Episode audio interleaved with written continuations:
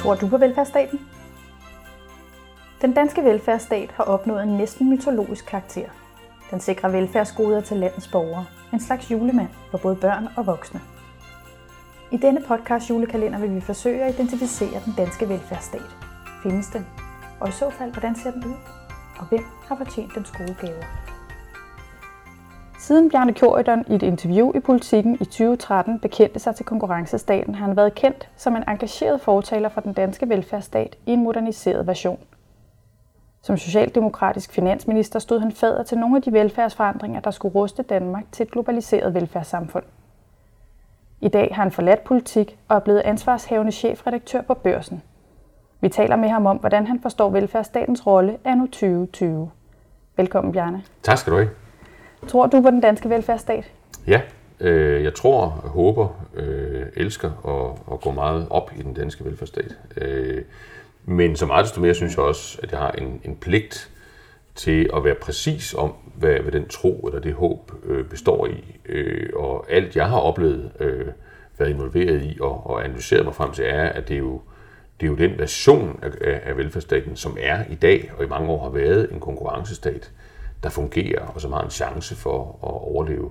Og der er jo desværre også eksempler på, på velfærdsstater, øh, jamen, som der ikke er nogen grund til at tro øh, på. Eksempelvis den velfærdsstat, vi selv havde øh, tilbage i 70'erne. Og den var jo simpelthen på, på randen af statsbankerot, øh, og ikke noget, der kunne fortsætte øh, flere generationer frem. Og øh, du var jo meget fremme der i 2013, som jeg også lige nævnte, mm. øh, omkring konkurrencestaten. Nu er det seks år senere. Ja. Hvad er velfærdsstatens opgave i dag? Jamen, jeg synes jo, alt det, vi diskuterede så intens dengang, i virkeligheden bare er blevet skærpet øh, siden. Øh, altså, øh, velfærdsstaten øh, var dengang en, en konkurrencestat, har været det længe. Det er den stadigvæk i, i dag. Øh, de ting, der er gjort ved velfærdsstaten i forhold til at reformere den, øh, har jo vist sig at virke øh, nærmest formidabelt. Altså, det er jo sådan, man nærmest kniber sig i armen i dag over, hvor stærkt vi står som land øh, økonomisk. Altså, hvor, hvor høj beskæftigelse vi har, og hvor, hvor sunde offentlige øh, finanser øh, vi har. Når man forhandler finanslov øh, her for 2020, jamen så har man jo penge at bruge af. Man har ikke et hul, man, man skal lappe. Det er jo fordi, der er lavet øh, reformer bagud, så der burde man jo sende et julekort til dem, der har taget sig af det, i stedet for at skælde ud på dem. Øh, så synes jeg, når man ser fremad, øh, at så er de, de udfordringer, vi, vi fik sat fingeren på allerede for seks år siden, de er, de er kun endnu mere akutte i dag. Altså det, at bruge velfærdsstaten til at forberede sig på en, en verden, hvor konkurrencen bliver mere intens, hvor ting forandrer sig øh, meget hastigt og meget voldsomt, disruptivt, som man har kaldt det, altså i kraft af blandt andet teknologi. Det at tage hele den her klimaudfordring øh, på sig, øh, det at skabe sammenhængskraft øh, og lige muligheder i et, et samfund, øh, der ellers bliver godt kan have nogle tendenser til at blive reddet fra hinanden, jamen det er jo opgaver, man, man ikke bare kan snakke sig ud af. Øh, det kræver et væld af svære beslutninger, hvor man får brugt velfærdsstaten i stedet for bare at fejre den. Så, så hvad skal der til? Hvad er det for en type af svære beslutninger, der skal træffes? Ja, altså hvis man skal være meget konkret øh, og meget direkte, øh, så vil jeg sige to ting. Øh, for det første, så skal man have meget mere ud af alle de penge, vi bruger i fællesskab. Det er jo, der er jo sådan en, en, en national psykose, øh, vil jeg sige, som, som gik helt kurk i, i, i valgkampen om at, at diskutere sådan helt ophidset øh, den, den, den aller sidste ekstra krone, øh, som man lægger ovenpå et, et bjerg af penge, eller som man trækker fra et, et bjerg af penge. Og det er selvfølgelig også øh, interessant, øh, men det vi jo burde beskæftige os med, hvis vi for alvor vil stå ved vores kærlighed til velfærdsstaten, og også vores tro på velfærdsstaten, det var jo diskussionen om, hvad får vi for de 50 procent af BNP, vi bruger på hinanden? Får vi nok ud af dem? Og der må svaret jo for, for alle, der, der for alvor holder af velfærdsstaten, må selvfølgelig være, være nej, fordi man vi må have en ambition om, at vi kan gøre mere med de, med de ressourcer, vi bruger på hinanden. Særligt der, hvor det er allervigtigst. Det gælder jo ikke mindst øh, uddannelse, øh, øh de næste generationers fremtid. Så det der med at få mere for pengene, det vil være min øh, første dagsorden. Min anden dagsorden, det vil være at lappe det enorme hul i statskassen, øh, der vil opstå, hvis vi mener vores klimaambitioner alvorligt. Fordi det er, så vidt jeg kan se, øh, den varme grød, som man går i en blød bue rundt om fra alle politiske partiers side, at, at hvis vi vil klimaomstillingen, jamen så er vores øh, offentlige økonomi ikke, øh, ikke bæredygtig i øjeblikket. Så, er der, så skal vi simpelthen ud og skaffe nogle flere penge. Og det skal vi gøre, øh, mener jeg, ved at få en, en, en sundere økonomi, højere beskæftigelse, bedre konkurrenceevne. Så en fortsat modernisering af velfærdsstaten?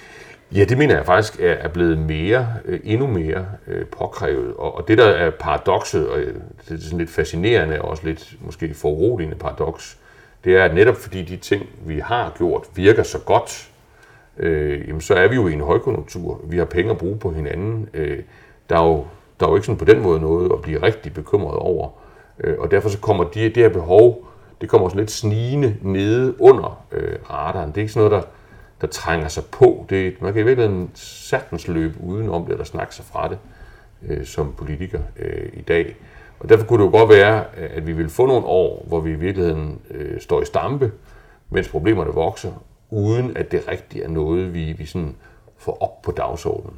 Du har tidligere talt om, at øh, altså en bekymring omkring, om den nuværende regering ligesom tager lidt for meget afstand til konkurrencestaten, eller ikke får håndteret det.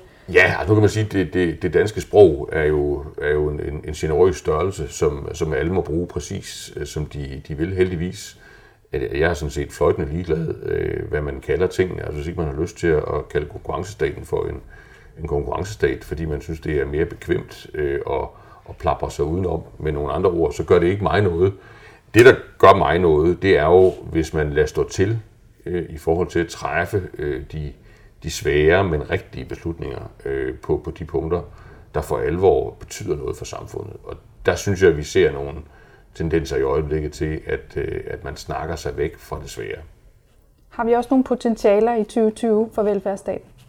Jamen, vi har da en helt enorme potentialer, og det er også derfor, at, at, at altså, nu er det jo jul, øh, og, og derfor så vil jeg jo nødig øh, ende med, at vores samtale i dag skal være sådan mørk, øh, fordi det, det synes jeg ikke, den er. Den er lys. Altså, jeg vil sige, når vi kigger på, på Danmark, på vores, øh, på vores velfærdssamfund, sammenligner det med alle mulige andre øh, modeller rundt omkring os, så har vi jo alle muligheder øh, for at, at gøre de her ting bedre, altså for at om man så må sige, komme ud som en vindernation i, i det, der nu venter de, de fleste moderne lande. Jeg ved positivt fra den øh, Øh, tid, jeg havde i, i McKinsey, hvor jeg, var, øh, hvor jeg hjalp rigtig mange andre lande med, hvordan de skulle gribe de her problemstillinger an, at der var en enorm positiv interesse for Danmark og for den danske måde at, at gøre tingene på. Og, og det var jo netop den her kombination af, at vi har et, et velfærdssamfund, vi bruger mange ressourcer på hinanden, vi lægger vægt på, på, på lige muligheder, på, på tryghed øh, på den ene side, og på den anden side, at vi er en konkurrencestat, som spiller for at vinde.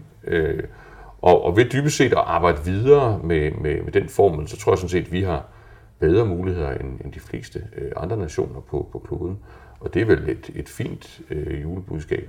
Man bliver bare nødt til så at spille sine muligheder, fordi der er ikke noget, der kommer af sig selv. Så med det fine julebudskab, så vil jeg sige tak, fordi du vil øh, dele dine perspektiver med os. Det er mig, der siger tak, og glædelig jul. Og rigtig glædelig velfærd. Tak.